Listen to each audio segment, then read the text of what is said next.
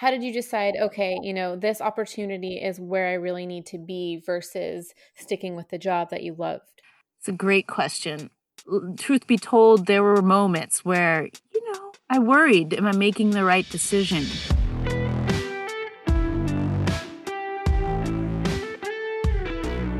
Welcome to the RD Jobs Podcast, where you will not only hear up close and personal stories of dietitians in unconventional careers, but you also get to interact and tell me who you want to hear from and get your questions answered.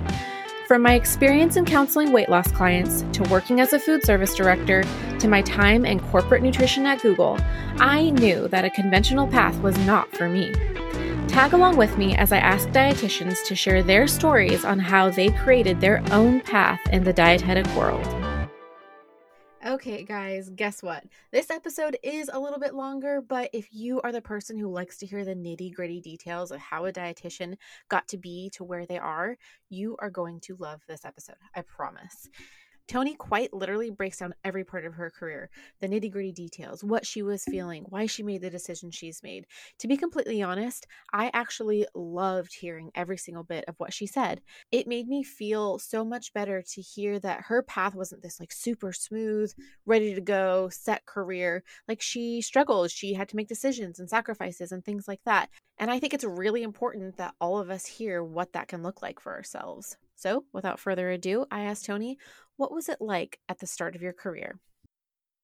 You finished your internship, you passed your RD exam. What was the very first step for you as a brand new dietitian, and how did it lead you to where you are today? Well, that's a great question.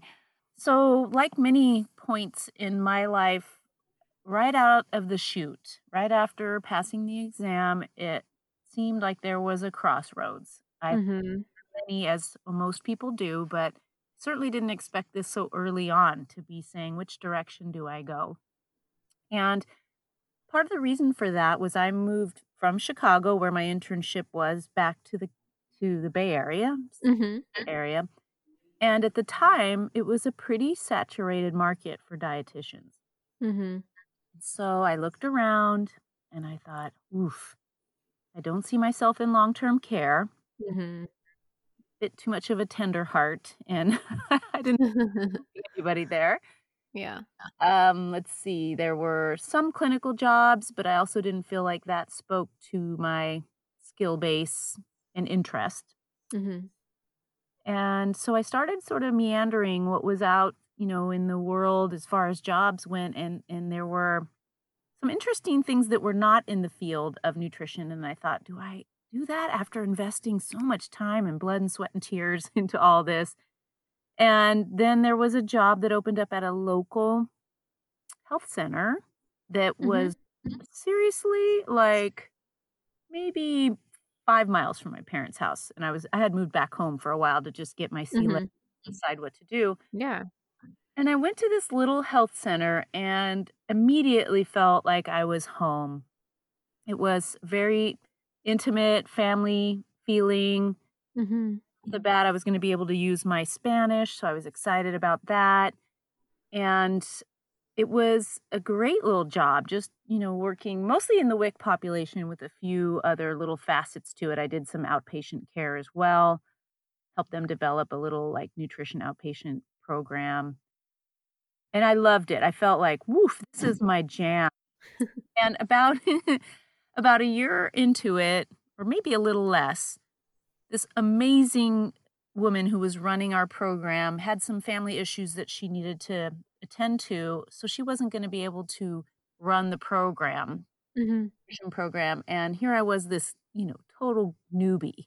and I thought, oh, nuts. I don't know that I could do this. And she's like, you can do this, Toni, You can do this. So I became the interim program director for the nutrition mm-hmm. services. And believe me, Mariah, I was scared because I certainly didn't feel qualified. I had a lot of imposter syndrome. Right. Oh, but it ended up being really good. It pushed me out of my comfort zone and I did what I could. I learned a ton. Mm-hmm, and what it, what it did early on was made me realize, heck, you know, I can definitely toss my hat in through the ring for some of these things, even if there's that moment of hesitation. I'm not kidding about what I have as far as skills and tools. They know who I am, but I'm going to show up and do what I can. So Right. it was a great experience. I was there a couple years and then started feeling the itch to kind of move to something a bit more challenging.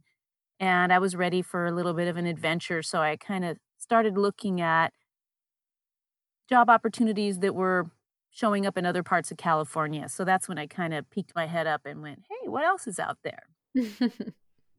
and so you were there for a couple years. You started peeking your head out. What kinds of jobs did you start to see or find that piqued your interest?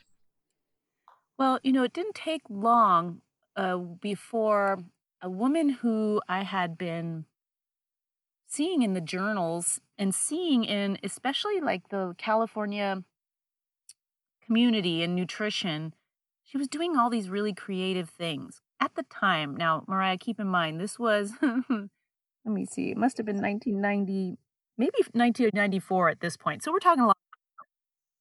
And of course, no social media or anything like that in the form of newsletters or stuff coming out from the academy. And I noticed this lady's name, Claudia Burnett. She was everywhere with really innovative programming. And so she was on my radar. I knew she was somewhere in Northern California, but I didn't know where. And then out of the blue, in the back of the Academy Journal, one day, there happened to be a job posting for um, Solano County. So she worked for Solano County. Actually, her her whole area that she covered was from basically Dixon, which is just before Davis, all the way down to Vallejo. So she had mm-hmm. a huge county. And she had this job opening for a supervising public health nutritionist. And already you probably are thinking, well, Toni already didn't want to be the director of this right. program. Um, so I thought, shoot, do I? Do I? And I said, why not? So I applied and then drove up. It was about an hour and a half away from where I was living. And I got so nervous because, in my opinion, she was this larger than life human, mm. the things she was creating. And again, a little bit of imposter syndrome like she's going to chew me up and spit me out, right? right. But when I got there, not only was she this itsy bitsy little person, she was put her in your pocket. She was tiny, but she was powerful. Mm-hmm. And she was a force. And I realized, oh my goodness, I really want to work for this lady. The same time that it scared me because I knew she was going to put my feet to the fire, mm-hmm. things that I wouldn't otherwise do. I also felt like this was an opportunity and an invitation to challenge myself. And so I got the job.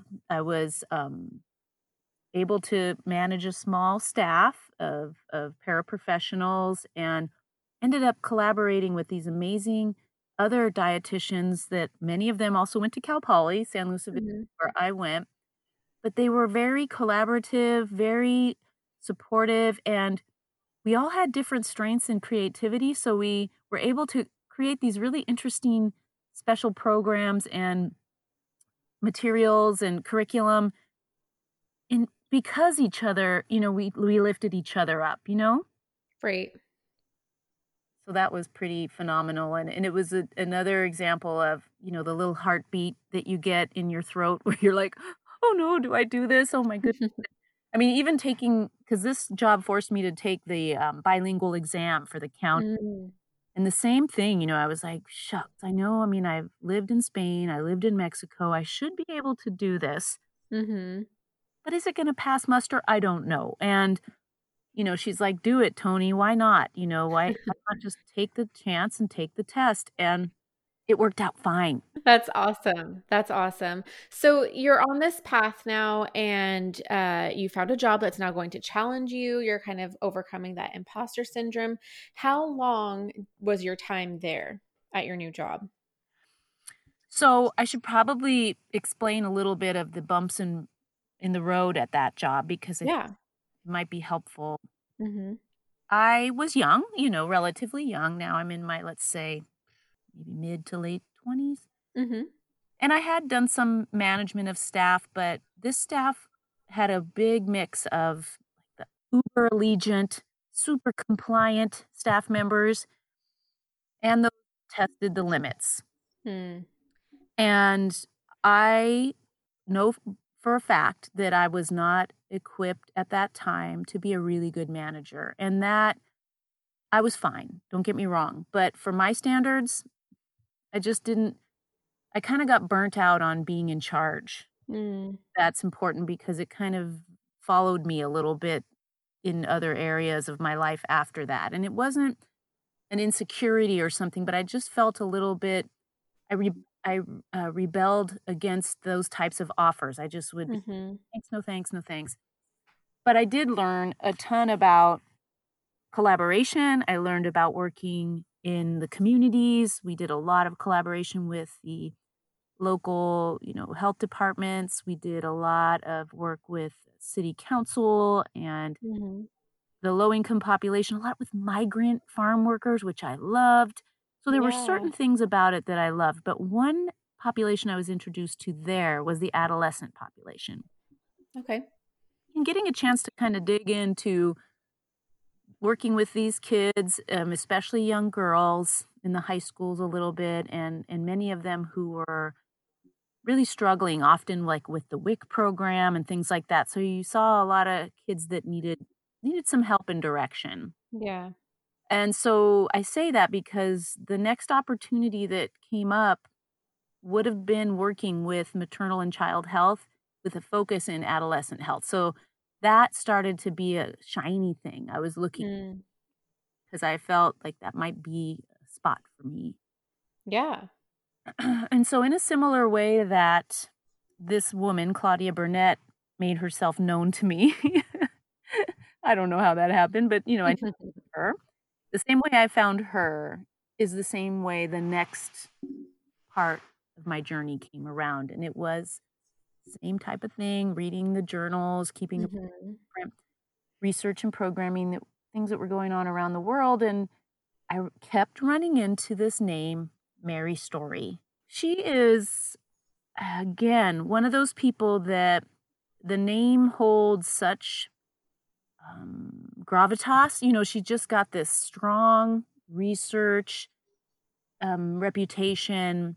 Mhm. See, I saw at the time a lot of very creative programming that she was coming up with, and she was at the time she was at the University of Minnesota.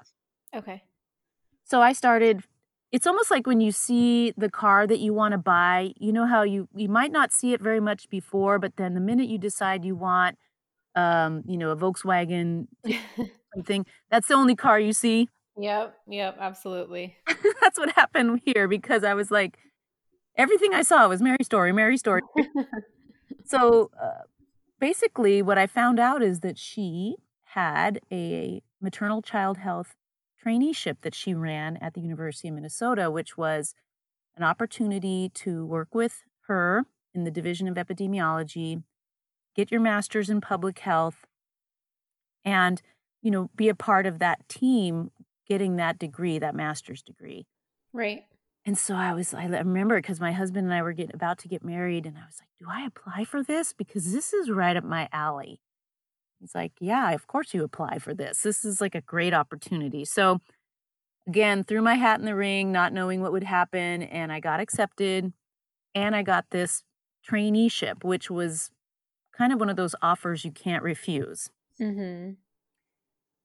But we were about to get married. And so it's like, oh, how did I paint myself into this corner? So I called up Mary and said, I want to do this so badly. But, you know, with us getting married, the, the way the program worked, I would basically need to get married and like leave the next day to start. Mm-hmm. And she was very gracious and said, How about if you defer for one year? I will save you the spot because there's three a year Mm-hmm. and just put it on your calendar. You know, this is what you're doing. And I was like, that's amazing. So beautiful blessing Yeah. plan. And we loaded up the truck and moved to Minnesota the next summer. Wow. Yeah, Mariah, it was nuts because it was like, what are we getting ourselves into? Mm-hmm. but it did not disappoint. It was even more than I would have hoped for. And I had high expectations, but it was Yeah. Opportunities of a lifetime and I still feel very blessed to have had had that opportunity. Yeah. And so when you were in the midst of this, in the midst of getting married and then the year before you moved, were you you were working still, right? Mhm. Yeah, so, So I Go ahead.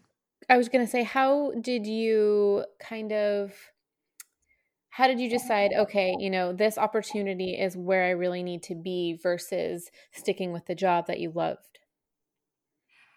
It's a great question. Mhm.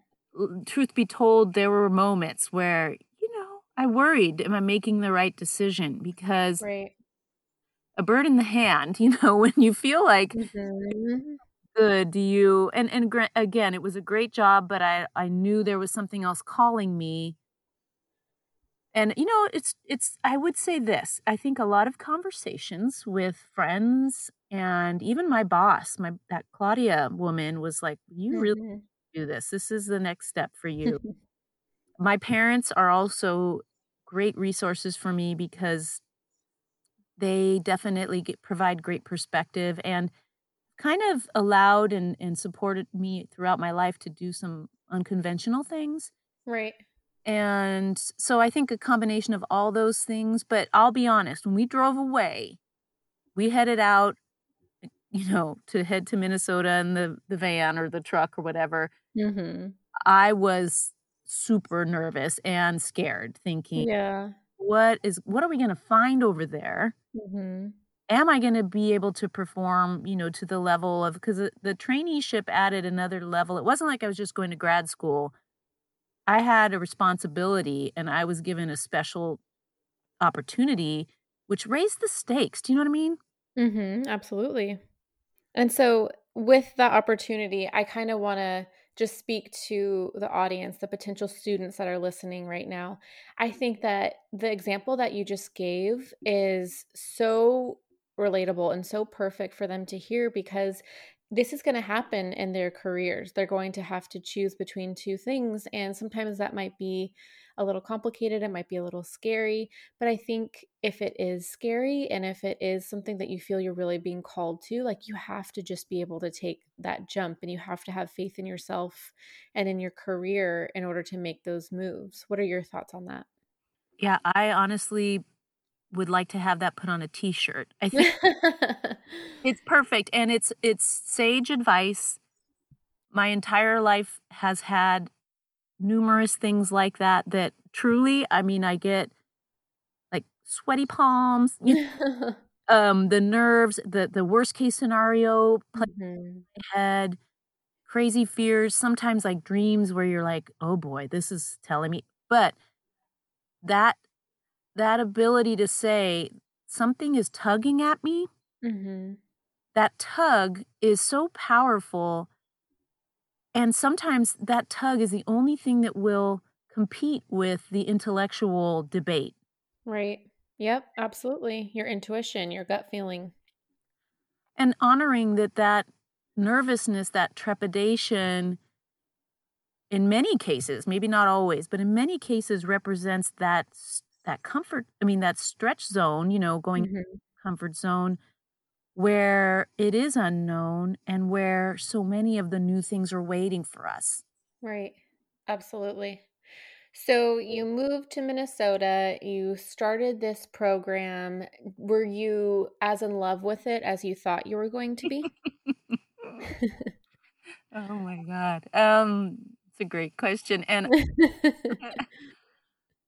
you know, same thing here is that I think for me I always need I need to give myself and if I was speaking to a younger version of Toni, I'd say give yourself grace, give yourself Mm, time, mhm.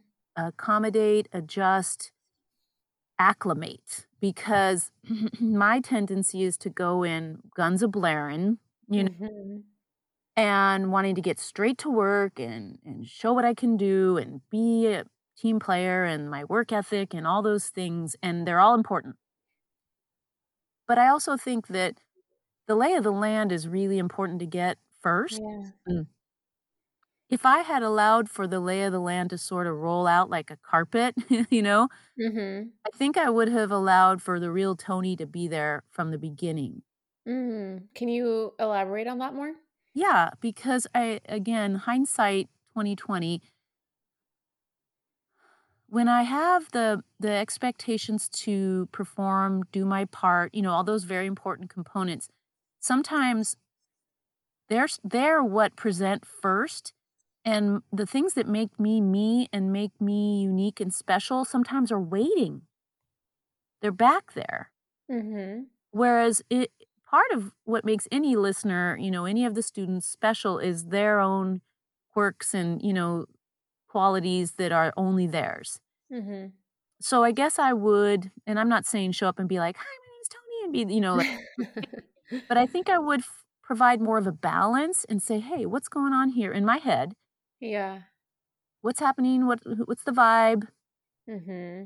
Be the real me and not be so worried about checking boxes and proving Mm-hmm. to work hard. I'm here to do my job. That's all going to show up. I'll do it. Mm-hmm. But I don't have to show up with that very first, like, I don't know if this is making sense, but I know. It is. It is. Absolutely. Okay, good, good. But yes, it did. It did provide all that and more. What was important, and if I were given a take two to go back now, mm-hmm. I would show up that way, saying, "Hey, look at all this cool stuff. All right, I'm ready to go. Let me get to work." Because what I noticed, to give you an example, a concrete Mhm. example, is that it was me and these two other maternal and child health trainees, Mm-hmm. which is now probably one of my closest friends in my Oh. life. And we wouldn't have had that if I hadn't deferred that year. You know what I mean? I wouldn't have Right. Yeah. people. But we were all hard workers, and the other two gals were like brilliant. So of course I was all, uh oh, one of these people, the other, you know, like oh. But we got there, and uh, Jenny, one of them, and myself, we were, I think, immediately really drawn to each other. So it was very much a sense of collaboration. mm-hmm. And and I'm not saying the other gal was highly competitive, but it was just a different a different vibe. Right. Right. And what ended up happening was that each of the professors and the researchers kind of picked uh, one of us to work on one of their research projects with them. Mm-hmm. And I went into this thinking I was going to work with Mary Story, right? That was Mm-hmm. Mm-hmm. I envisioned. And lo and behold, I was um, going to be working with Dianne Neumark-Sztainer, who is amazing, but it was not the person I thought I was going to be working with. Mm-hmm. So she had this amazing program. She wanted me to develop um, a physical activity, nutrition, and kind of mental health program for high school teenagers in a local local high school in St. Paul. Mm-hmm. And she gave me the reins, which in hindsight was also very generous of her, but really daunting too. right. Right. And I think I fought it for a little bit, thinking again, I had this sort of bait and switch in my head, you know, of what what I thought I was doing, and here I was with this other person. Mm-hmm. Be told, Mariah, she is who I was supposed to be with. Mm, I love that. Oh my God, she was the person, and we would have never been put together on anything just because we are like oil and water. We're so different, and every Mm-hmm. but she knew how to push me. She had the ability and a very direct uh, approach toward communication, and, and her expectations were high, but it was implied that I could do this. And these were things I never imagined doing. Right. So I ended up where I was supposed to be. She pushed me into things I would have never asked for or challenged Mhm. myself to do. And that was a watershed moment for me because I I realized that I had to give myself more credit for my capabilities. And she just gave me opportunity after opportunity to learn that and appreciate and, and embrace that. Mm-hmm. How awesome. How awesome is it that you had that experience with exactly who you were supposed to at exactly the right time? I love when things work out that way. I know I, it's really sometimes it's overwhelming, you know, because not to say it was all easy because it wasn't. There were Mhm. things that were very grueling and all the way up to defending my thesis, you know, there were times I thought, well, they're going to pull the rug out from under me. Do wonder. but really her her confidence in me is what got me through much of that. And I mean, we just had some time together right before COVID hit. I was in Minnesota with my podcast co-host at a 75th anniversary of the School of Public Health in Minnesota. Mhm. And Dianne was there, as she should be. She's now in charge of the whole, I mean, kit and caboodle. She's like major superstar. Mhm. Well deserved. She deserves it all. Right. But seeing her, you know, 20 years later was kind of surreal because I was able to look at and, you know, just hug and just, you know, catch up. But I was able to look at a source that that was given to me, a person who Mm. gave me this gift of you got this. That's awesome. That's powerful too to be able to look at it years later and say, "Wow, like this was this was my gift way back when." Mm. So you finished the program, which was clearly very um, influential to you. What were your next steps after that? Well, okay. So, um, after finishing the master's program, again, Dianne shows up. This is so funny because we were trying to decide do we move back to California? Do we stay in Minnesota? My husband's an architect, found a firm he loved there that was like, Mhm. and we were sort of in this little quaint place in our lives. We, do we go back? What do we do? And so and said, Look, there's this opportunity. There's an opportunity to do an adolescent health fellowship here. Do you want to stay? And and this was kind of another step into uh little fish big pond, you know, Right. it was interdisciplinary, it was with the School of Medicine and it was all disciplines. So Mm. nutrition falls in when you start adding other disciplines typically. And it was, let's see, medicine, psychology, psychiatry, nursing, and social work, and dietitians. Wow, that's a lot. It was a lot. And again, I was like, do I want this or do I just want to head home and get a job? And but I stayed. And in that year, it was a very interesting chance and a cool opportunity to kind of get the full picture, you know, like the whole person approach because we were so interdisciplinary. So we did a lot of like case studies and presentations and did a lot of projects. It was pretty special, I have to say. And it was international as well. So we had this neat little family for uh, almost a year. And there was a chance then at the end of that to stay on and get my PhD Mm-hmm. or head home. Mm-hmm. California. And so when you were talking about the tug or the, you know, the Right. gut, um, did a lot of talking, a lot of exploring with my husband and my family and the academic folks. And, you know, I, I realized I didn't see myself in academia, at least at that stage in my game, you know, in my Right. career.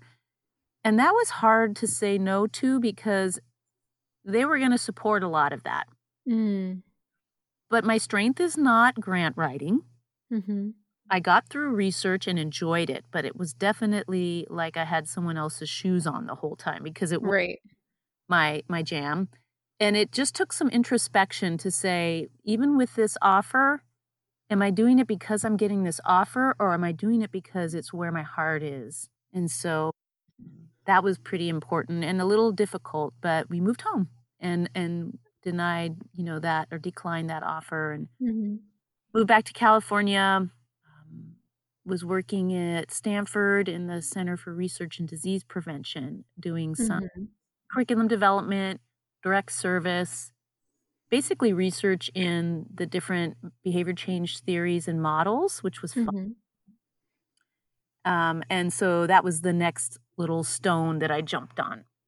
Okay. And so, how long were you there for at Stanford? So that was a couple years. Okay. And um, this may or may not be interesting to people, but it speaks to the gut thing again Mm-hmm. because it was a good job. It was a prestigious university, and the benefits are quite enticing because if you ever decide to have kids and you're working there, they they will underwrite. What part of the benefits is underwriting um, the tuition. Mm-hmm. If they go to Stanford or another school, they will do some like um, you know um, stipends and subsidies, which is pretty amazing. Mm. Yeah, that is. Wow. So at that point, you know, you're just thinking about benefits and all of that. It, but at the same time, the group I was working with, it was changing and it wasn't feeling, I, I, I wasn't feeling like I was in a group of like minded individuals. Mm. And so I told my husband, it's starting to feel different. I'm not, I'm not feeling that comfort and camaraderie that I, it's important to me. Right. And so um, I started to look around, notice the theme again. I peeked my head up, and and that's when this job that I've been at forever Mm-hmm. about, and it was with um, Palo Alto Medical Foundation, Camino Medical Group, doing direct service, uh, Mm-hmm. teaching classes, curriculum development, one-on-one counseling. But when I went to the what I later found out was an interview. I thought it was just like a chat. I didn't know it was an actual interview because I really Mm-hmm. wasn't there just yet. But um, the immediate reaction in my brain and in my heart and in my body was, "This is where I need to be." It just Mm. It felt great. It was like a, a family, a camaraderie. It actually reminded me a lot of my job at Solano County, where I just felt like excited about my colleagues, their passion, and it was it was something that just pulled me. And I, I took the job. It was a cut in pay, um, which wasn't a huge deal at the time. I mean, I didn't have kids and you know that kind of stuff, but it was Right. one of the things I actually just found about three weeks ago. I found the pros and cons list that I had made for that. oh, how funny. Um, Gotta love a good pros and cons list. yeah. So it turned out to be the place where I needed to be, and I have been there for many, many years with wow. no regrets at all. You found your people. Did yeah. So, what does the day to day look like for that job? So this job turns out to be a lot of, of one-on-ones. I do a lot of client follow-up. Well, the big part is teaching classes. So we do group classes on health promotion, weight management, health in general. And then we do um, check-ins, you know, where folks send in their data, we call, we problem solve, we plan, you know, a lot of behavior change work, lots of theories and models at play one of my favorite parts is the curriculum development because I love that. I just love that. Mm-hmm. Um, and I love being able to have clients for a long time. You know, it's a, a fee for service program. So they're just like in many of our clients we've had for many, many years because it's part of their success is having that accountability to someone and that relationship with someone over time. And so it's pretty special and um, affords a connection that's that's pretty neat that I I love. That's awesome. That's so awesome. And I think when you really cherish the job that you have and you feel like you're making a difference and you're doing what you're passionate about, that makes all the difference because unfortunately, I do hear about people taking jobs because they thought it was the right spot to be and not necessarily because they were passionate about it. And so you can just hear it in your voice when you talk about it. You can hear how much you love it.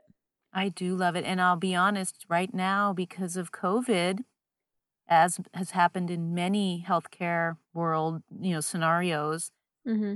even with our incredible reputation and our program and all the client work we have, Mm-hmm. Because of the financial challenges on healthcare systems, you know, we're we're vulnerable. And Yeah. it's so hard. You know, part of me is like, listen, I've been blessed with this job for 20 years, Mariah. Mm-hmm. And my heart is saying, I never want to leave. Mm-hmm. but my head says, listen, Toni, you've had 20 years at a job you love. If if something happens, you know, you got to walk away saying, "Thank God I had it," and be ready for the next thing. Right. But it is so hard. My heart is just the thing that breaks because of the connections and our team and all of Mm-hmm. you know, I, I just had a, a interview I did today with um, do you know who Amy Myrtle Mir- Miller is? No. She's phenomenal. She's a, a dietitian. She um is just a special, special lady. But we did a whole episode on resilience today. Mm. And I thought, how funny that I should be recording an episode on resilience. You know, this program is in the balance. It may Mhm. not make it. I'm going to have to practice so many of the things that we talked about today if and when, you know, things change Mhm. because it's part of the landscape. Things Yeah. change.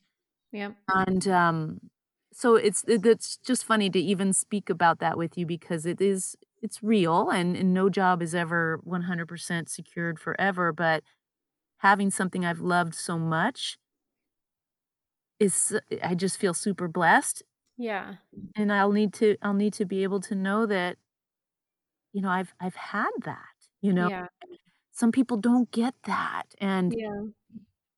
So I'm kind of babbling, but that's No, no. No, I love that. Um because you're right. Some people don't get that and they don't get to I mean, I personally I don't understand it because I could never imagine working a job that I didn't love for a long period of time, but I get that some people, you know, they need to support a family. They don't have the option to be picky or choose what they want to do and I and I totally do feel for that. But if you do have the option and you do have the opportunity, I say fight for what you want all the way. Like you have to really go with your passion. Otherwise, you're just going to always say, what if?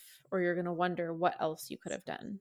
Agreed. And and to that end, I will add one more thing that I think ah, oh, kind of helps me when I look at the changing or the you know the dynamic nature of of life and job Mhm. all Mhm. that entails is one of the other things this last job this you know the job I'm at right now has given me is is because it is part-time I, I started part-time when I had my kids and never stopped just because it allowed me to work in my kids schools and do you know fun little things like cooking demonstrations at different Yeah. valley companies and just explore a little bit and have some flexibility so that's been wonderful but Mhm. when the kids got a little older, I was like, wow, this little space that I have, because I'm not working full time, kind of seems like I could keep my eyes open for, you know, other little adventures. And two of them have been really important. And I would love for the listeners, your student listeners, to think about this in the future. Is like, for example, um, I'm an ACEND reviewer, right? A peer reviewer. Mhm. And that is a volunteer job. And that is a job that is a grind. Sometimes, you know, when you're actually prepping for the reviews, which, you know, are only a couple times a year at max, you know, but usually maybe one a year or so. So it's not like a huge commitment. However, Right. the training for it brings you together with people from all over the world, which is super cool. They appreciate your work so much, but you get to go into these universities, right? And and get a sense of what's going on, the student life, what they're learning about, and it is a peek into different institutions and you're there as an intermediary, you know, to kind of Mhm. data and and discuss it with the program coordinators and all of that. But it is a unique opportunity to not just give back, but you learn in the process. And I would never have never had time to train and go do those sorts of things if I didn't have the flexibility. Um, and the other one is I'm a trainer, a faculty member with the CDR's adult weight management group. Yeah. And so that is again now being on that that staff of the the trainers they are people who inspire me. They inspire me to be better at what I do. Mhm. Again, from other disciplines, physicians, nurse, psychiatrists, you know, the whole gamut because it's an interdisciplinary program. But it is something that scared me, to be honest. Mhm. First time I taught, I was like shaking in my boots because you know, 200 people in a room and you're you know, you have your little imposter syndrome moments and all that, but it was a chance, it is a chance to collaborate with people who make me want to even be better at what I do. And those things come around and and I ignored them for years. And then finally I thought, okay, why not me? Why, you know, Mhm. what's the worst that can happen? They say no, thank you. But they might say yes, please. And right now, again, looking at who knows what the future of my program is, I feel like I, in a way, these other opportunities have forced me to see what I'm capable of in the event I need to pivot and look for a different job, Right, right. explore some other avenues because of what I've learned from these things. So I I just want to mention that that's something I wish I did sooner, was Yeah. involved sooner, not later, because I would have more and more friends in the biz, you know, Mhm. I'd have more and more experiences, and I just feel like I I waited a little too long to tip dip my toes in that water. Hmm.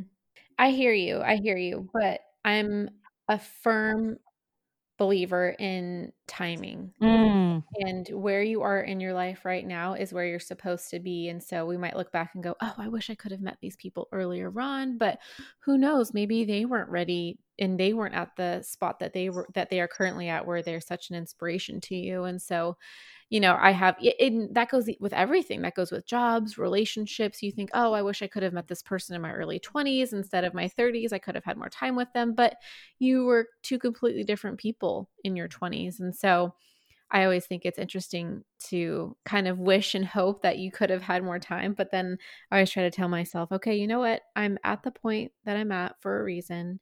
And the people that are walking into my life right now were meant to be there right now. So I love it. my little my little tidbit on that. No, that's very wise, and it's true. It is true, and it's something I think it's almost like a muscle that you have to keep building that. oh yes, But definitely. um, well said, and I Thank you. I'm I'm in the same camp with you. Yeah, that's awesome. So, kind of in that same vein of meeting new people and doing different things, you also are you do virtual speaking and you're also a podcast creator. Talk to me about, I mean, you know, separately those projects, how those kind of got integrated into your career and um, how you make time for them in your busy schedule. So the virtual speaking has been a newer thing. I mean, I was maybe did a tiny bit of it before COVID, but of course it exploded during COVID. Mm-hmm. um, but what, one of the things I loved so much about the adult weight management, uh, the the program that I help out with, is that that is a historically has been a hands-on, in-person, intensive. Right? It's a Mm-hmm. so you do all your academic work before hours and hours and hours and you show up ready to roll up your sleeves and like get right to work. So I loved that model. I wanted to be a part of it and was proud to be a part of it. Mm-hmm. It hit it was such that you're not afforded that model at this point because you can't break out the same way and you know throw papers around and all that. It was just something that required a revamp of the structure. So we we had to move that all around, but it involves now more virtual speaking because we do the trainings online through different platforms. Mm-hmm. and um and it coincided with the um, podcast that as that grew i started doing a ton of virtual speaking engagements to colleges different universities local dietetics associations. I've done a couple uh, national presentations about podcasting and Mm-hmm. those they kind of overlap a little bit the podcasting and the virtual speaking because it's like without the podcast i probably wouldn't be doing as much of the virtual speaking Right. um but i i'm a people person so the virtual component was really hard to accept as far as getting across what i think are sort of my some of my gifts which are like my goofy vibe and my expressions and you know just your energy Right, absolutely. Uh, I couldn't agree more. It's it's been interesting because you know I'm I love my face to face conversations, and so it's been interesting being on the podcast because you can kind of hear it in people's tone. You can hear when they're smiling and when they're energetic and when they're having a good time. And then maybe, unfortunately, sometimes on the other side, you can hear when they're maybe not as enthusi- enthusiastic about what they do.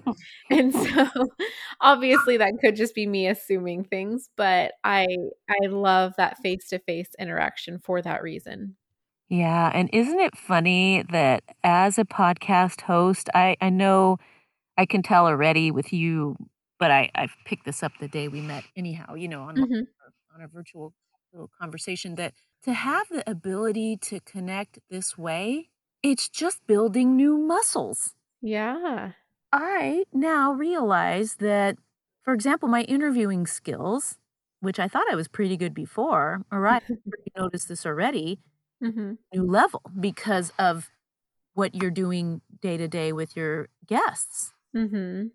And that translates into, in my opinion, being a better dietitian. Mhm. Oh, yeah, I could totally see how the 2 would start to kind of integrate themselves into the other. Yeah, and storytelling, you know, like Mhm. when you think about the power of stories, Mhm. much of a better clinician you are when you're able to impart stories, understand people's stories, dig a little deeper. Again, the podcast was never on a bucket list, never on a wish list. It just turned into a thing. Mhm. So, but it has been something that adds dimension as a person and as a professional. Wouldn't you say in, in ways you couldn't even imagine? Definitely. I mean, and I feel like that's true for a few different things. One, you're connecting with dietitians who teach you new things. I interviewed someone the other day and they were talking about diversity and dietetics. And Mm. I consider myself to be a pretty open person and and welcoming and accepting.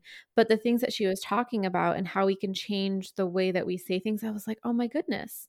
Like I have never even thought about that. And so not only am I honing in my own skills, my conversational skills, but I'm learning so much every time I talk to someone and I feel like a little sponge. I just like the notes that I take and the amount that I soak up, like I it's like yes, I'm doing this for other people, but I'm also enjoying it for myself. 100%. I mean, we just had that, our episode that went up today Mhm. Or last night. I can't even remember. Everything's bleeding together. But it it was um, with our friend Christy Coughlin, who was a dietitian. You know, I mean, she Mhm. still, I guess, if technically, but Mhm. left the field, left direct service to follow her dream of kind of creating inspirational products and materials because what she found in the biz of nutrition is that people needed to believe in themselves. And so Mhm.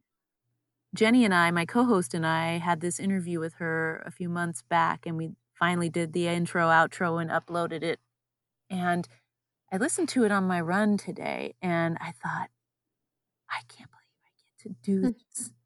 I can't believe I get to do this because I feel like each time there's some little button that's pushed or some little crevice that I never thought about is in, in humanity Yeah. that is handed over to me. And it's just like those things you can't put dollar signs on. No. Absolutely not. And I think it's beautiful if to just how if you embrace it, if you truly embrace each individual thing, it's beautiful. And I feel like I'm getting, you know, all hippy dippy right now, but I love it. I'm right with you. We can go down that road. I know, I know. Um, okay, okay.